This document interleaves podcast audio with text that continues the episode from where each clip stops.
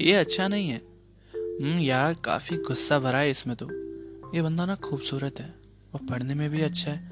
पक्का ये मेरे सपनों का राजा होगा। आज के पॉडकास्ट का रुख इसी दिशा में जाने वाला है। पता है, हम लोग ना बहुत जल्दी किसी को भी पसंद कर लेते हैं, पर ज़रूरी नहीं वो पसंद आपका प्यार हो। नमस्ते, मैं हूँ सक्षम और आप सुन रहे हैं मन की बातें। हमारा तुमने प्यार किया, पर मैंने हज़ारों से नहीं सिर्फ़ तुमसे किया। बताओ ऐसी क्या वजह थी जो तुमने सिर्फ़ मुझे बेवफा किया? आज का टॉपिक है मोहब्बत और इसी मोहब्बत का माइंडसेट और इसे हिंदी में मानसिकता भी बोलते हैं। मानसिकता का मतलब मन के सोचने की क्षमता और विचारों की दिशा है।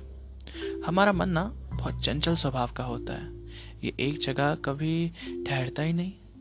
और इसीलिए शायद ये ब्रेकअप वाले मामले आजकल कुछ ज़्यादा हो चुके हैं। क्योंकि दरअसल ये प्यार है ही नहीं।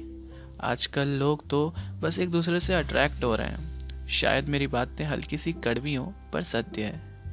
ये जो फ़िल्में हैं और वेब सीरीज़ हैं, इन्होंने दो प्रेमी जोड़ों को, जैसे हम अंग्रेज़ी में जिसे कपल्स कहते हैं, कुछ यूँ दिखाया है कि जब भी कोई हसीन या आकर्षित इंसान हमें दिखता है, हम उससे बात करने की कोशिश में लग जाते हैं। और इसी सोच में कि अगर उससे दोस्ती हो जाए तो प्यार तो हो ही जाएगा। पर शायद आप यहाँ गलत हो सकते हैं। और यही माइंडसेट है जो कि वेब सीरीज़ के द्वारा आपके अंदर बनाया जा रहा है। आइए प्यार की परिभाषा को समझते हैं। प्यार मतलब होता है जब आप किसी दूसरे व्यक्ति के लिए त्याग करने को तैयार हो। त्यागना बहुत ज़रूरी होता है। जैसे कुछ पाने के लिए कुछ खोना पड़ता है। ठीक वैसे ही प्यार को पाने के लिए अपना अहम खोना पड़ता है। और ये प्यार आप कभी ढूंढते नहीं हो। ये तो बस हो जाता है। प्यार जब भी होता है, हमारी खुशियों का बहुत कॉम्प्रोमाइज़ होता है। जब आप कभी किसी तकलीफ़ में हो, किसी मुश्किल में हो, तब आपका प्यार ही आपके काम आता है। और प्यार में इजहार नहीं होता। ये तो कुछ होता है जो शायद जिन्हें हुआ है, वही जानते हो।